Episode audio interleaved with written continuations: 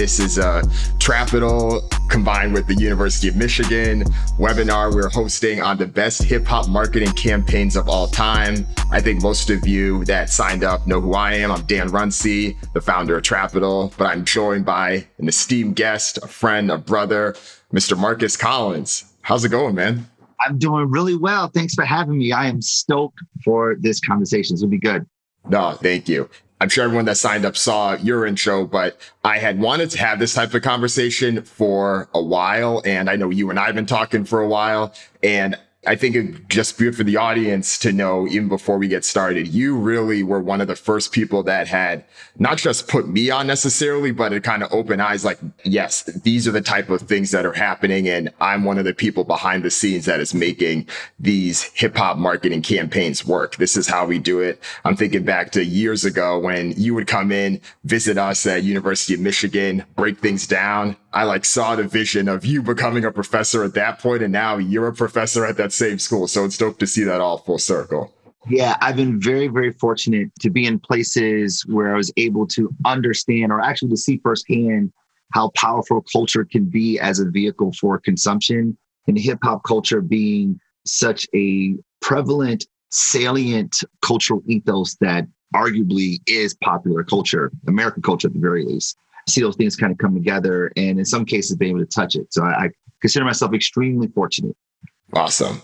So for timing and for folks know, we're going to start off. Marcus and I are both going to break down the top five hip hop marketing campaigns of all time. We both made our own list and we ran through our list together. We went through it in very different ways, which I think is dope. You'll get a good idea for how we both went about this. After that, we're going to spend a little bit of time talking about Marcus's favorite campaigns because he is a former advertising and award winning advertising exec that has worked on several campaigns himself. After that, we're going to talk briefly about the marketing campaign that's gotten all the buzz the past week or so, which is Travis Scott's deal with McDonald's. And then at that point, we should have about 15 minutes left at the end for Q&A. So feel free to post questions as they come in the chat. And when they come, you can be unmuted and then you can chat with us and then we can have a little back and forth. So questions as they come, post them there. So, Marcus, I'll let you start first. Before we go into the top five, do you have any honorable mentions? Anything that didn't quite make the list for your top five, but you wanted to throw in there still and make sure it got mentioned? You know, it was a challenge for me is I had to think to myself, what made this a hip hop campaign? Was it because the campaign leveraged the culture of hip hop? Was it because they leveraged rap music, which sort of is the mythology of hip hop? So it was such a wide range that those things could have fallen in that I kept it very close. No honorable mentions. No, you were just so close. Is no finalists. It's the top five, and that's it. I respect that. You were much more diligent than I am. I had a few that I was like, oh man, I want to acknowledge this, but it didn't quite make the list. And I do think similarly, it makes sense to at least have a bit of grounding and explain where you kind of went from with yours. I like where you went from yours, mentioning the philosophy. With me, I looked a lot about impact and things that were successful in a way that was unconventional. And I think people will see that ring through with mine. But two quickly to mention I had as honorable mentions. One was Kanye West's Good Friday campaigns that he had before his 2010 album, My Beautiful Dark Twisted Fantasy. Then he had it again in advance of The Life of Pablo. These were singles that he put out every week leading up to these albums. I believe it was at least a two or three month campaign for My Beautiful Dark Twisted Fantasy. He did it again with T-Lop and of course, you've seen this before. It's a way for him to get interest, generate a bit of branding as well, because G.O.O.D. Music itself was just coming a bit more into power at that particular moment. So I think at that moment, it did a lot, not just for those albums, but for the broader G.O.O.D. Music brand. So, and a lot of those was, records on Good Friday actually went on the album My Beautiful Dark Twisted Fantasy. Like Christian Dior didn't make it, but a lot of the other ones did. It was his version of putting out the mixtape, right? He could have done that, but I was like, no, let me just go one by one, week by week. That's right. So it was brilliant. And then the other honorable mention that I had was LL Cool J back in the 90s. He had done this famous Gap commercial that we've all seen, but he did it wearing a FUBU hat. And, uh, and then name drop Fubu in the rhyme. It's one of those things that I don't think would fly today because there's too many people that would be noticing to be like, did you see what he just did? Did you see what he just did there, there? But no, I felt like that was pretty smart. Yeah, he crushed it. All right. What's your number five? Okay, so the rubric for me was it had to embody the ethos of hip hop, right? The cultural drivers of hip hop, and had to have cultural impact. That is, it couldn't only just borrow from the culture, it had to contribute to the culture. So number five for me was Hamburger Helper mixtape. Watch the stove. You're familiar with this, right? So this is 2016, April Fool's Day. They drop a mixtape and the mixtape is fire. Like it's a real mixtape and it goes ham. And I think the the agency used artists from Minneapolis, I think, like some local artists from Minneapolis, leveraging Watch the Throne as Watch the Stove. And if you listen to the lyrics, like they're straight up giving value propositions of the product, like how you mix the product. It's crazy, unreal. Had 2 million downloads in the first 18 hours. And more importantly, that they debuted the mixtape on DatPiff. Like they understood the cultural nuances. Just brilliant. They killed it. You were the first person that put me on to that mixtape. Out of this world. I wish I did that work. So good. it was smooth and it was something that I honestly wasn't expecting from Hamburger Helper. But I think that's when we started to see no, it's not just going to be the brands that seem obvious. More and more of these companies are going to come out and say, this is our way to understand things. And yeah, the Dat Piff thing was brilliant considering what we expected from a brand like that if you look back at their newsfeed or social content before the mixtape, they had always been talking about hip hop. So the culture was always kind of a part of at least their tonality. So them doing a mixtape didn't feel like they were appropriating the culture, but contributing to it. It's just brilliant. Dope. That's awesome. All right, you're number five. What you got? My number five is Nipsey Hussle's $100 mixtape in 2013. Yep, yep, yep. So Nipsey Hussle, of course, had been a unsigned artist doing his thing for a while, but he had this idea to put his mixtape out, but not just put it out on Dat Piff the way he had done with past mixtapes for free. He wanted to start this proud to pay campaign. And the idea came from this book that he read called Contagious. I believe it's by Jonah Berger is the author. And I read the book actually because of Nipsey talking about it. In the second chapter of this book, he's telling the story about this restaurant in Philadelphia. Of course, Philadelphia, home to the Philly cheesesteak. This restaurant sells this Philly cheesesteak for a hundred dollars. And of course, that's essentially a fast food item. And it got ridiculed from everyone about the pricing. However, when you put something out there in the market with a price like that, it attracts tons of attention. So within weeks, folks like David Letterman, folks like Oprah were going to visit this restaurant to see what it was all about. And it helped the restaurant's success even further. And since then, the restaurant has since increased the price of the Philly cheesesteak to $120. And Nipsey saw that and was like, okay, I see what's happening there. Let's apply this to rap. He applied it to rap and he was able to have similar success to the Philly cheesesteak. He had a thousand of these mixtapes, sold them out within 24 hours. I mean, you could do the math there. He did quite well for himself. And Jay Z and others had bought a bunch just to show that they were proud to pay. And it really highlighted the segmentation of fandom that I think can be overlooked when people are trying to put a product out there you have people that will, of course, buy or listen to your music for free, but there's always going to be the super fans, the people that want to support you. And if you give them the opportunity to do so, they will do that. They will want to feel like they are down for the ride. And I think that a lot of these things sound pretty commonplace now. But back in 2013, you really didn't hear people in hip hop talking about it like that. Nipsey got ridiculed. But after he did this, he started to get the big name features in Forbes and other places because of this. It worked as well as he thought of, and maybe even better. And of course, two years later, he ran it back with the $1,000 mixtape, similar strategy. What I love about that, him borrowing from the behavioral science, as Berger calls out, that he leveraged this idea that these unbelievable things that happen, like the $100 cheesesteak, is that people talk about them, good or bad. talk about them, right? We talk about things, we're more inclined to share things that evoke emotion that are, oh my gosh, this is unbelievable. You got to see this. And that's exactly what happened. Just brilliant, brilliant. What's your four? All right. Number four for me was Reebok and the S. Dot Carters. So Reebok struggling at the time realizes that people aren't buying sneakers just for performance they're buying it for fashion right it's they're casual sneakers and trying to understand how they might do that they partner with Stoute in translation. I wasn't there at the time, but partnered with Stoute in translation. And the idea was let's create a sneaker that was for the fashion. And we're going to totally divorce this from any athleticism. So they got like the most non-athletic person you could think about in hip hop, Jay-Z. He don't run nowhere. He don't jump nowhere. He's totally like all about style. I think they borrowed the silhouette from the Dapper Dan Gucci loafer and used that to inform the product.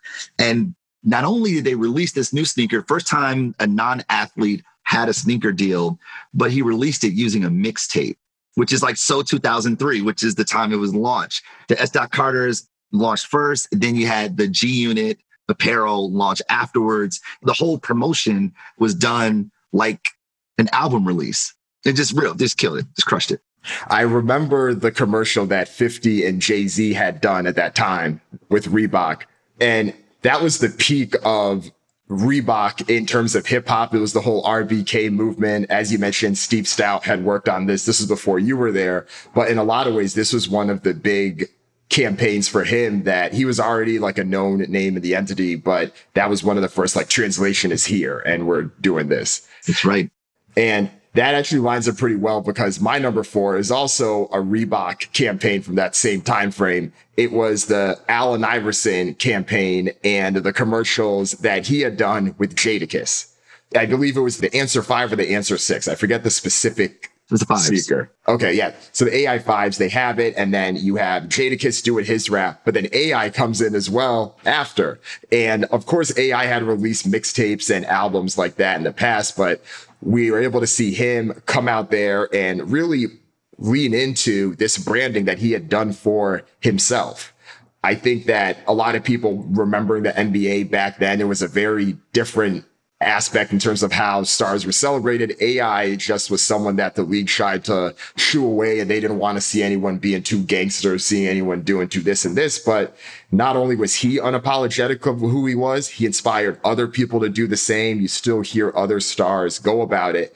And I think it speaks a bit broadly to two things. One, just how marketable someone like him was and how hip hop was able to help push into that. I remember like they had this running joke with there were two jerseys that went platinum in the hood at the time. You had the Michael Vick Atlanta Falcons jersey and you had the Allen Iverson Sixers jersey. But it wasn't even those. Like Reebok was selling Allen Iverson football jerseys. I don't know if you remember those black ones that they had. It looked like the Raiders jerseys. And the fact that they weren't scared the way that I think the NBA and the league was at the time to just be like, no, this is hip hop. He is an extension of our culture and we're going to have him collaborating in this type of way. It was dope his gameplay was basically like and one on the basketball court on in the NBA his apparel, cornrows, tatted up, iced out. Like he was, like you said, he was the perfect embodiment of everything that was hip hop at what that time was a very conservative league. And I love how this is your number four too, because that was actually the second step after the S. Dot Carter. So first you have Jay Z introduce Reebok as a casual apparel, as a fashion brand, and then you bring AI, the most hip hop basketball player there is, to bring performance back into it, but pair Jadakiss, another person who isn't terribly athletic. It was just really well done, very well orchestrated. I saw a few other fun facts when I was just looking it up again. So in 10 years time, Allen Iverson will be able to get a trust that he has from his Reebok deal for let me see what the number is. Is it like 32 million or something like that? Yeah, a 32 million dollar trust fund in 10 years when he's 55. That was really well done uh, part of me wishes I still wish I saw the question and the answers in the culture and in the sneaker drop culture the same way that you see the Jordan line. Who knows? Maybe we'll get it someday. I'm with you. What's your next one? Number three is near and dear to my heart because I worked on this one. It is the Budweiser Made in America Music Festival.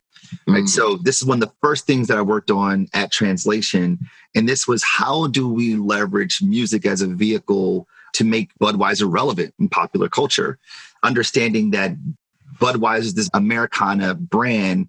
The Americana I thought about is like, you know, flag waving, patriotic, I'm proud to be an American, the troops come home, Americana. But the Americana that we lived in, at least in that time in 2012, was like, you know, the new Americana. Like we smoke marijuana. Like that's the world that Budweiser was operating in. And how might Budweiser tap into this new American lexicon? And the idea was that people celebrate America because it's supposed to be a place where you can start from nothing and get to something. People can create things, put things in the world, and have the American dream. So the idea was like, well, let's create a music festival that celebrates people who make the creators that are living out their creed to pursue the American dream. Partner with Jay Z, who is the perfect manifestation of that, and uh, launched a festival in 2012 in the Benjamin Franklin Parkway in Philadelphia, the most American city there is. 90,000 people over a weekend. And the festival would have been in this, what, ninth iteration this summer if it weren't for COVID. And it has been counted among the Bonnaroos, the Lollapaloozas, the Coachellas of the world. Like, it's making an impact on culture in a real meaningful way.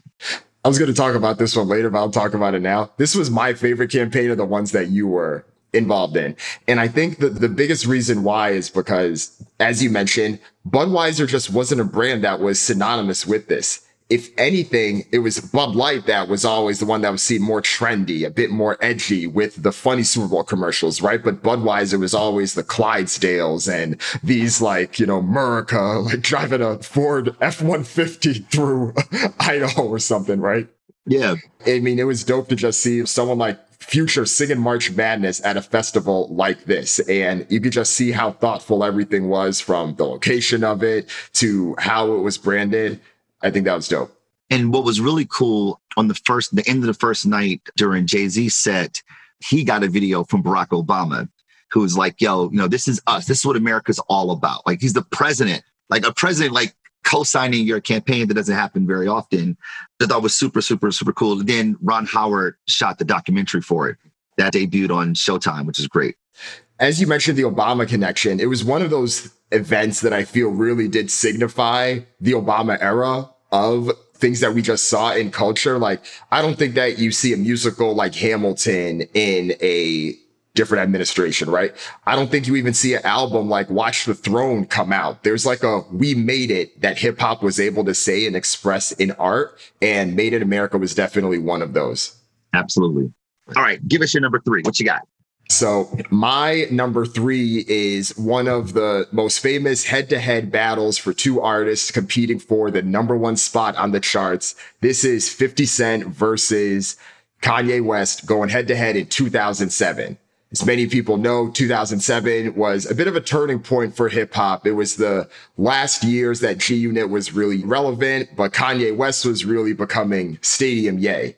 The albums dropped on September 11th of that year, but months before, they both heard each other's albums. They got a sense for where they were at. And it was 50 that had the release date set first, but then Kanye was like, hey, I'm going to move my date up and let's make this a competition. And you know how they both are. Like they just hyped it up to anything. Hip hop has never seen anything like this. They were on all of these shows talking about it. And it went to another level when 50, of course, put the ultimatum out there.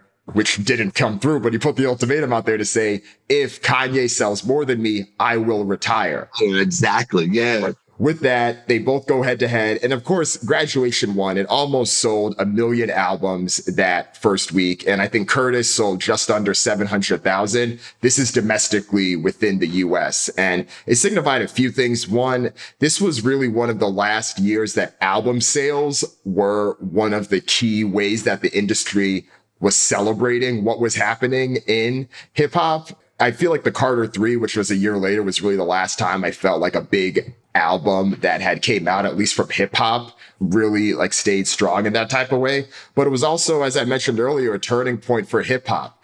We were moving away from a lot of the America's favorite gangster persona that 50 Cent had thrived, that he had carried on from DMX, that DMX had carried on from Tupac, and just how that was so strong in the 90s. And Kanye really coming a bit more into his own as the backpack rapper that then becomes the A-lister and how we just saw people like your Kid Cudis, your Lupe Fiascos and Drake and all these other artists that followed in his, you know, same influence. So I think it's also pretty interesting there is that so this is 2007 at the time the medium by which we were consuming music or hearing about music was still MySpace and Facebook. There was no Twitter or Instagram. So those things didn't exist at all.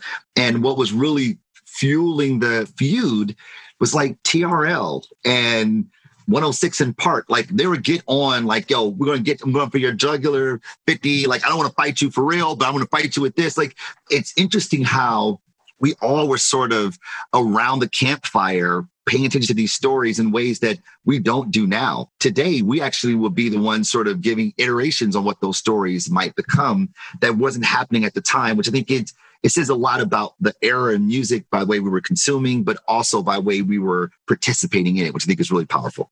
All right. What's your next one? Number two. So this is one of the campaigns that I wish, I wish, I wish I would have done. So it's Beats by Dre, straight out of Compton. You know, what was done here is just unbelievable. So obviously, Dr. Dre, one of the co-founders, owners at the time of Beats by Dre, his biopic straight out of is being released. So how do you put those together? Pulling from what we know of the ethos of straight out of is that we're all straight out of somewhere. So with that in mind, it becomes this sort of democratized platform for people to participate in this launch. So the guy Beats by Dre, Jason White, really, really good dude. So they orchestrate this like, hey, there's an event happening in Hollywood or something like that. And he's like, hey, we're gonna get this really, really famous photographer to take your picture for free. People like, oh, I know that photographer. I'll come in, take a, all these celebrities come in, take a picture. So he has all of these people taking a photo and he creates this straight out of meme using where they're from. And then puts the code up so that anybody can tell where they're straight out of. And it becomes this massively powerful storytelling mechanism with so many derivative works. And that everyone was saying where they're straight out of. And I think it was 2015, it was the first time that the same trending topic on Facebook, Instagram, and Twitter was the exact same thing. It's never happened before, especially in marketing. It's unreal. I think that was one of the best launches and campaigns that was associated with a movie in a while. It was interactive, it was memorable, and I felt like everyone had it on their Instagram. Everyone was repping wherever they're from. And even walking around San Francisco, I still see people with the t-shirts that say straight out of San Francisco. I still see it at least once a month. It was strong. It was dope. I think a lot of things from that movie and the way that it was marketed was brilliant. And yeah, I could definitely see you having been involved with something like that. It was just really smart. I wish I would have done that. What I loved about is that it wasn't just hip hop culture started to resonate into the popular zeitgeist. For instance, when the White House did the sanctions on Iran, they said Iran's going to be straight out of uranium. Like it's like using the meme, which we know hip hop to become. It becomes the lexicon of how this country engages in the popular zeitgeist. Hip hop is American culture. And to see a campaign for a movie about something that was back in the 80s that were shunned and thought of like, oh, this is so not like American values to become the number one movie in the country for like months over the summer. You don't usually see a biopic. Like summers are usually for action movies. Here's this biopic drama, comedy, action sort of hybrid sort of thing become the talk of the town from the president on down. The movie was on last night and I had turned it on because anytime that movie's on, I have to turn it on to see if we're going to get to the scene when they're in Detroit. I will watch that scene every time. The lead up to it, everything. They just did such a good job. I believe it was F. Gary Gray that had directed the movie. Just did such a good job highlighting the tension and everything. Oh, it's so good. It was really well done. So that's my number two. How about yours? Number two, what you got? My number two is also a Beats by Dre one. It is the ambush marketing campaign that Beats did for the 2012 London Olympics. This is one of the more brilliant campaigns that I've seen in a while. What I really loved about it was the fact that the Olympics and the IOC is so tight on sponsorship because companies pay a ton of money for it. I believe Panasonic was one of the official partners and they paid 64 million pounds to be one of the key sponsors. And of course, everyone in the world is watching this, right? So what does Beats do? Beats says, no, we're not going to pay for one of those sponsorships. We're going to set up a little kiosk in London and we're just going to give out headphones to the athletes and we're going to make sure that a few key athletes get them. So we're going to make sure that Michael Phelps gets them. We're going to make sure other people get them. And not only did it become the talk of any sponsor that was getting it, the fact that they had not necessarily skirted the rules because they didn't necessarily do anything wrong. They just went about it, you know, reading the lines and went about it their way. It got a bunch of attention for Beats. It got a bunch of earned media coverage from people just seeing their favorite athletes wearing Beats. And every media outlet covered and talked about how Beats did a great ambush marketing campaign. And obviously, it's one of these things now that it wouldn't necessarily have the same effect had it been done now, given the fact that Beats has just been everywhere with it. And we've already seen companies try to do stunts. It's kind of hard to have that same kind of shock value, but it is just so powerful. I mean, this is such a big event. And from an impact perspective, the sales at Apple stores afterward had grown over 100%.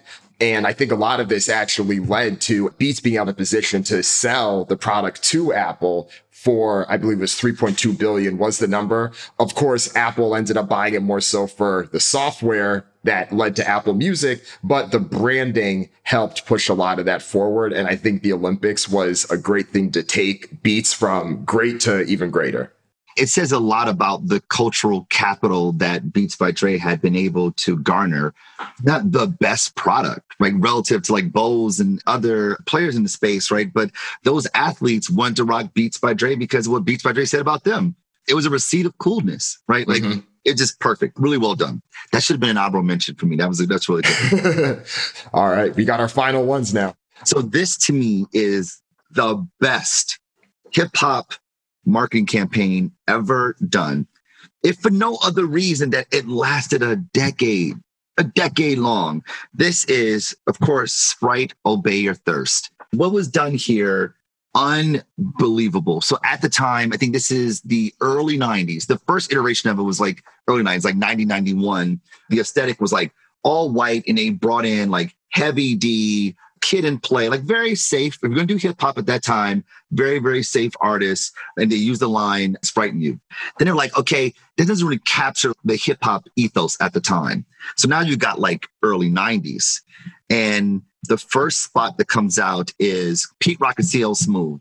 And they're in the studio, black and white, and they're just rhyming right? And it's almost like someone said it this way that like the Sprite can look like a blunt in the studio, like it belonged there right? And it was like so perfect. I remember being a kid watching this on like NBC at prime time, and I'm like, fam, like you never see these guys on television. And then you, the next spot is Grand Puba and a large professor. And it's like all these people that you only see on BT or for one hour on MTV during Yo MTV Rap, seeing them on the primetime big screen. And it just embodied everything that was in the ethos, the cultural characteristics, what it means to be hip hop. Then they bring in sport with basketball, Grant Hill, Kobe Bryant, and it literally lasted a decade. And that language, obey your thirst, it had meaning in the lexicon of hip hop. Unfortunately, Sprite was never really able to recapture that. Even they tried to bring Drake into it decades later and never be able to capture that magic again. But that was marketing at its finest, leveraging the nuances of hip hop culture and putting it as an entree to the broader populace for those who identify and those who didn't identify. It's like, what's this thing all about? It's really powerful. That was a brilliant one. I mean, I think about how much emphasis and impact that brands and companies want to put towards their campaigns. And I think people a lot of times focus on what to do for the short term, but how do you have that thing that lasts that then becomes something that becomes built upon later in time? So many companies try to get that. And I think that's where Sprite really succeeded with that. It was sharp.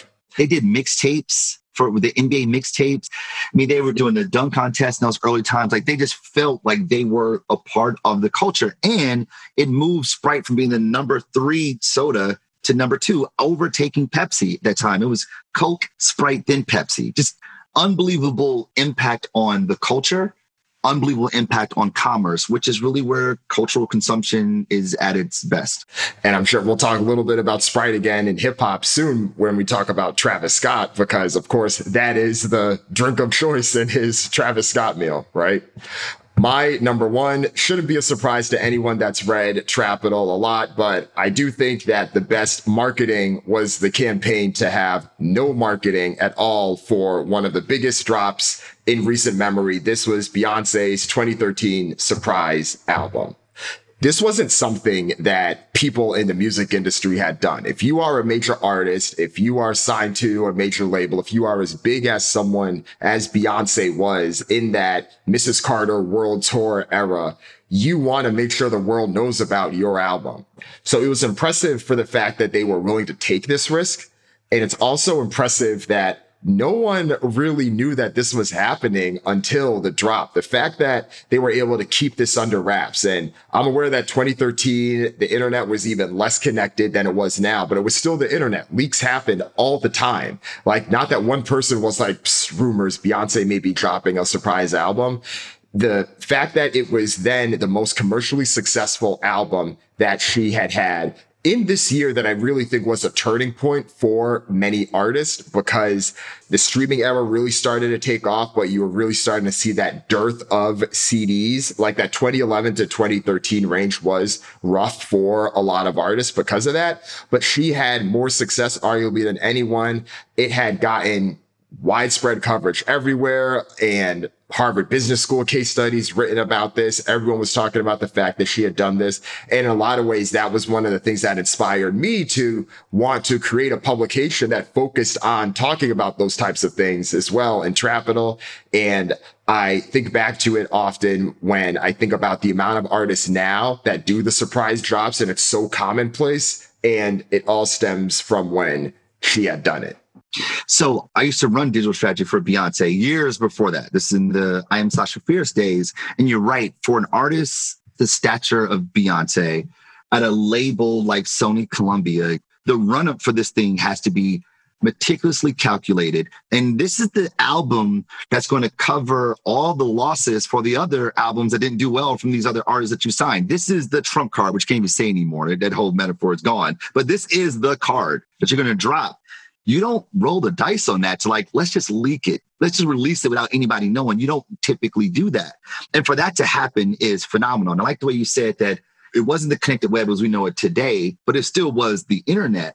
And the same way that it seemed to be disconnected relative to where we are today, that was the medium by which people found out about it.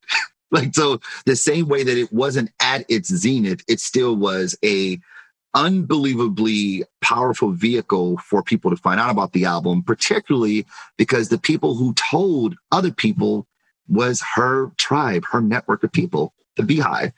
Right. Like in the social web enabled that sort of network activation that normally wouldn't be able to be done before. So the coordination to make that happen just unbelievable. I applaud Leanne Callahan, who was the general manager at Parkwood at the time, that whole team, and even Beyonce just being willing to take that risk. I think it was brilliant.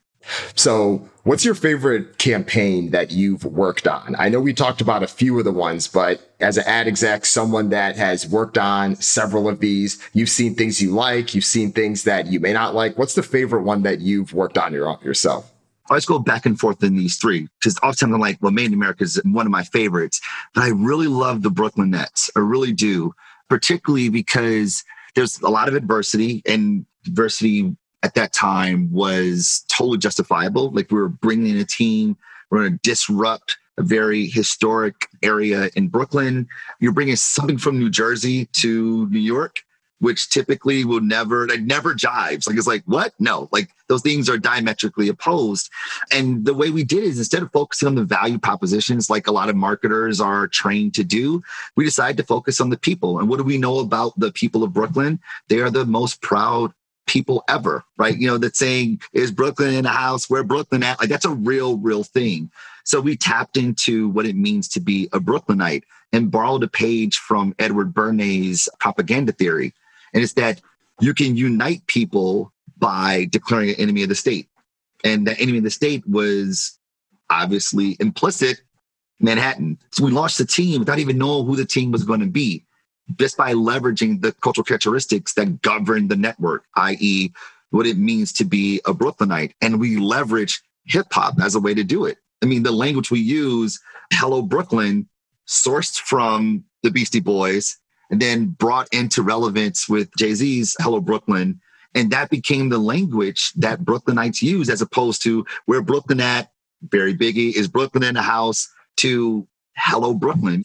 To have that kind of impact, again, that kind of impact on culture, like this is where marketing is at its best, where we're not creating ads, we're not creating commercials, we're not creating campaigns, but we're creating cultural products that impact people's beliefs, how they talk, how they imbue things with meaning, and how their norms are constructed. And you just made me think of something else now. Do you think that the success of that campaign and the continued impact it's had, now thinking a little bit about how Kevin Durant and Kyrie Irving had said, no one wants to go sign for the New York Knicks, like they're not cool. Do you think that the lack of success and the lack of cultural impact that the New York Knicks have had helped the Brooklyn Nets in their positioning in their campaign? Absolutely. I mean, so it was interesting. The brief we got from Brett Yormark, who was the CEO of the Brooklyn Nets, he says, I want the Brooklyn Nets to be to Brooklyn what the Knicks are to Manhattan. And the Knicks are Showtime. They're Flash, right? They're like New York Flash, not like Lakers Flash, but they're like they're bright lights, big city. Like there are Manhattan, but the Brooklyn Nets are a little grittier, right? They're a little more, mm, they're a little more Brooklyn, right? And unfortunately, the ethos of what it means to be a New Yorker still is grit. Like there's still grit of what it means to be New Yorker, whether you're in Brooklyn or Manhattan. And the Knicks, despite the fact that they lose, though they are the most valuable NBA franchise, they lose over and over and over again. They don't have any cultural gravitas when it comes to what is seen to be culturally relevant today.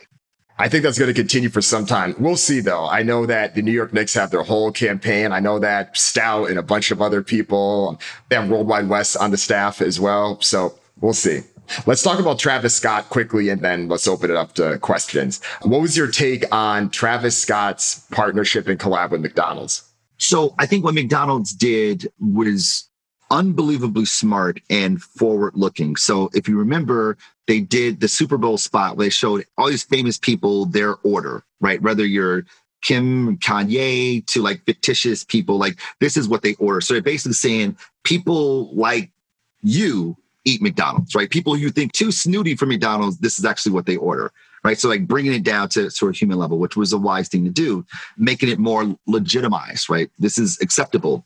But then to take someone like Travis Scott, who seems to be on the fringe, we think about the broader cultural zeitgeist, but very much a driver in hip hop culture, which we know is the tip of the spear when it comes to what will ultimately be popular.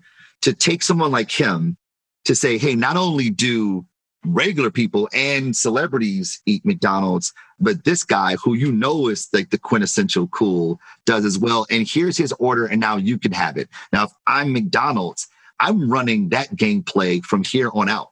Every quarter is going to be now the whoever's you know like that's the way to go, and it feels like I see that and actually believe that that's what Travis Scott eats when he goes to McDonald's. I actually believe that he probably eats at McDonald's regularly too. I do too. Like there was a bit of authenticity that you could see. I'm like, yes, one, all brands should be believable when they're doing partnerships. But like I saw that, I was like, yeah. I think also was the simplicity of just marketing what was already there. I think that in recent years, you know, the Popeyes chicken sandwich has gotten a bunch of acclaim, but that was semi understandable because it was a new item, right? A new item that wasn't on the menu before and people went crazy for it anyone could have went to McDonald's and gotten a quarter pounder with bacon and dipped their fries in barbecue sauce. Anyone could do that. But people already do that. But like you have this brand, you have this impact on it, which I think was powerful. One thing that I saw someone bring up yesterday that I didn't necessarily think about, but this could be a factor as well. So the price of the Travis Scott meal is $6. And I haven't been to McDonald's recently, but I think that's much cheaper than a lot of the other value meals that are on the menu. So was there a pricing strategy that was focused here to say, we want the Travis Scott meal to be the most affordable option than let's say a traditional quarter pounder with cheese value meal or something like that. I would need to look into it to get a bit more context to be able to verify, but I did see someone mention that and I've been thinking about that since.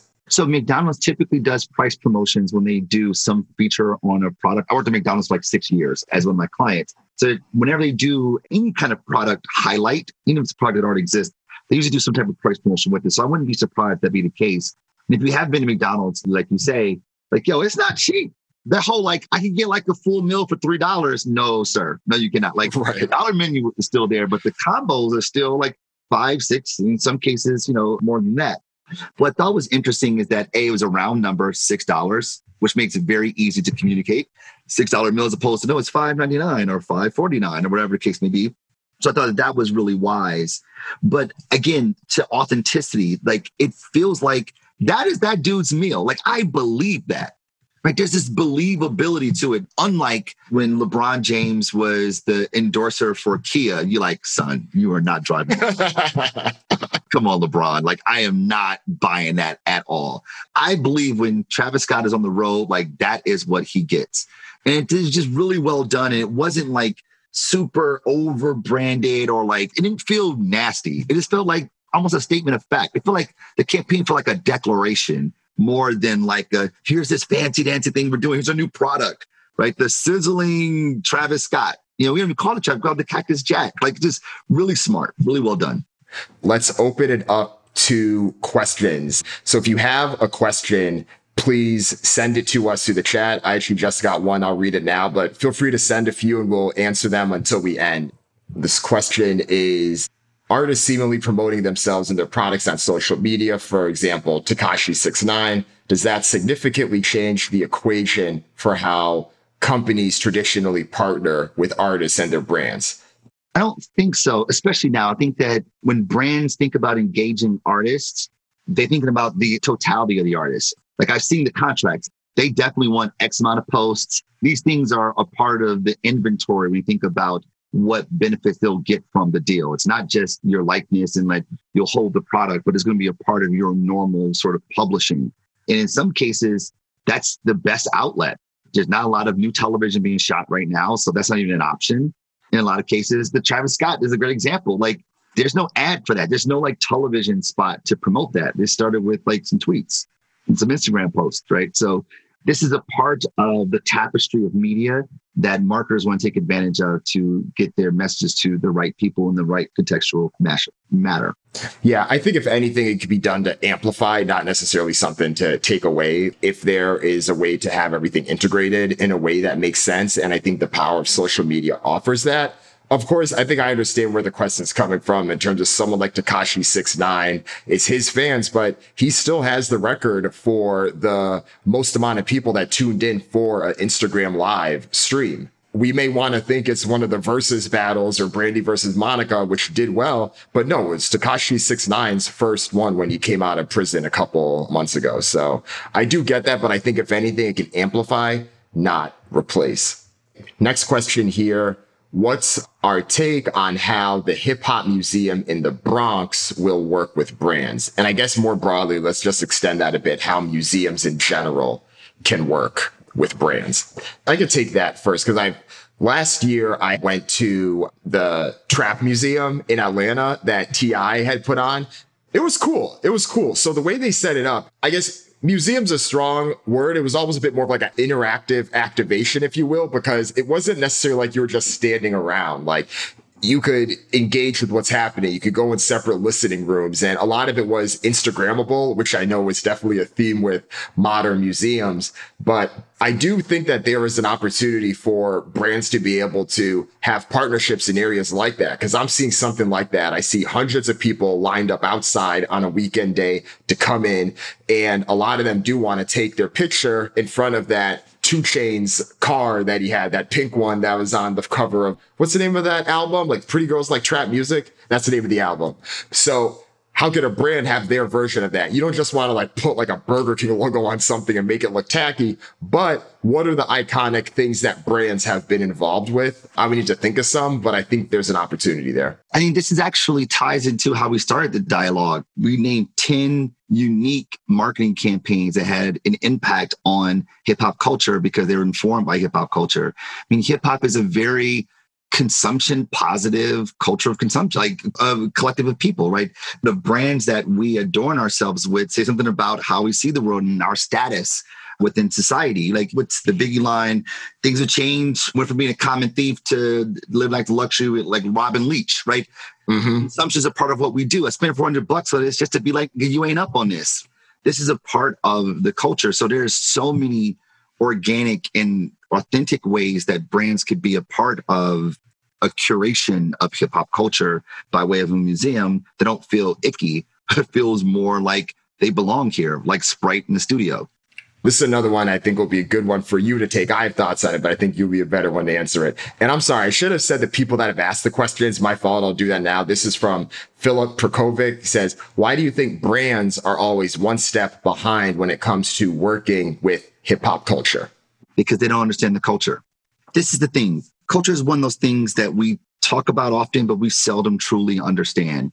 And the thing about culture is that culture is unbelievably nuanced. They are the system of beliefs, norms, rituals, and artifacts that govern how people behave. And the way to understand the culture is to get really, really, really, really, really, really close to the culture. A lot of the people who make decisions for brands, even on the agency side, as well as the brand marketers, they don't understand the culture. They don't understand the nuances, the things that you'll see and say, ugh, what are you doing? and see something else and be like, yo, that was done so perfectly well. Not to throw shade, but I think about the Cheerios and Nelly ad where the honey is like talking, must be the honey. Must be the honey. Like Nelly just got a check. Like that's basically what that was. It felt so divorced from culture, even though you had an artist that was seemingly relevant at the time, a song that was very, very popular in the hip hop culture and culture in general, but yet all the nuances were wrong. Why? Because they don't understand it. And this is what happens all the time. They're a step behind because they're not a step in. Well said. Someone else that asked a similar question to that. They want to know what's the most atrocious marketing campaign that missed the mark. You didn't say that that was atrocious, but Nelly must be the honey was definitely one of the ones that had a lot left desired. It was horrible. At the end of it, it was like, must be the honey. I was like, what? Oh, no, but he auto tuned his voice. B got swag. It's like, what is going on here? it's almost like a parody of itself. It was so bad. I definitely was someone that was, you know, Team Nelly, especially when he first came out. But I do feel like that is a theme for his career in general. I feel like after that Suit Sweat double album, things just went to a full commercial. I don't even care about trying to make the music that you all used to love anymore. You know what's so interesting though? Like, considering how close brands are with hip hop and like to have an endorsement actually means that you're like really crushing it. That like Hammer was one of the first hip hop artists to pair with the brand with Pepsi, right? And he was shunned for it. It was like, what are you doing? Ugh, because it didn't feel like hip hop. Hammer had like a big stage show. Like his stage show was like Michael Jackson, right? Like 50 people on stage with him, fireworks, pyrotechnics. And in the 90s, that wasn't hip hop. But then you fast forward again, three, four years later, and the sprite connection with hip hop just felt real. It's the nuances that make all the difference. Herbert Mota, calling from Brazil, says, Are you guys familiar with hip hop culture outside of America? Do you think that another country could achieve a good business and brand partnerships in the same type of way? Yes. So I actually study, like my field of study is I study cultures of consumption and how things spread. So I study social contagion within these cultures of consumption. And my doctoral research is on hip hop culture, how brands and branded products spread within these collectives. And I look at them not here just in the States, but also in different countries. And the thing about hip hop is hip hop, it is the language for the marginalized which is why you see hip hop spread across the globe the way it does. Now, the only difference is that though the ethos is the same, right? We believe in the same sort of cultural drivers, they're contextualized in different ways based on the countries that they're in. So Brazil, it probably won't work the exact same way that it worked here in the States, right? But if you can take what matters to hip hop in that location and then take the brands that are aligned to it, then you can find ways to make them coexist because that's a part of hip hop, right? I came from nothing to something, I'm stunting on you. And the way we show that we stunting on you are the products and brands that we join ourselves with. Agreed. I think that what we've seen across different countries is that hip hop really has become the language that a lot of people use to speak out and bring a voice that they may not have to other issues. I look at what certain hip hop artists have said. They've been censored for things they've said in the Middle East. They've been censored for things they've said, artists in Asia. And this is something that US artists several of them still deal with this, but was much more prevalent in the NWA public enemy days. So when you have that, you can see that evolution happening for sure. I got to credit, and you guys had Stoute on here earlier in the season. Like I got to credit Stoute. So I worked with Stoute for four years, and he was very critical and impactful in me kind of seeing the world of branding and hip hop culture in a way that a can be communicated to clients so that they can understand it, but also to bring it to the masses as well. I saw someone posted about Tanning of America. I helped launch that book with him. It's sort of the Bible of kind of how these things work. Well said. Marcus, before we let you go, thank you. This was a pleasure. Where can the audience find you and how can they follow more what you're doing? So you can find me at Marc to the C, at Marc to the C on Facebook, Insta, LinkedIn, or you can go to marctothec.com, M A R C T O T H E C.com, and check me out there. Thanks so much for having me, brother. This was so long overdue. And I feel like we're just getting started. I feel like we had so much more to talk about. We'll get something soon. This will not be the last. Indeed. Thank you, brother. And thanks to everyone for joining. Much appreciated. If you enjoyed this podcast, please tell at least one friend about this podcast. Word of mouth is still the best way to grow. Go to Apple Podcast, go to iTunes, leave a review, rate the podcast. I will screenshot and share the podcast ratings on Twitter and Instagram. That can encourage more people to share the podcast. And if this podcast is your first introduction to Trapital, then make sure you check out the rest of the content. Go to trapital.co. That's T R A P I T A L dot C O. Sign up for the weekly newsletter, get all the content there. And also, shoot me a text. That's also a great way to stay in touch with Trapital content. You can text me, Dan Runcie, at 415 234 3074. Thanks again. See you next week.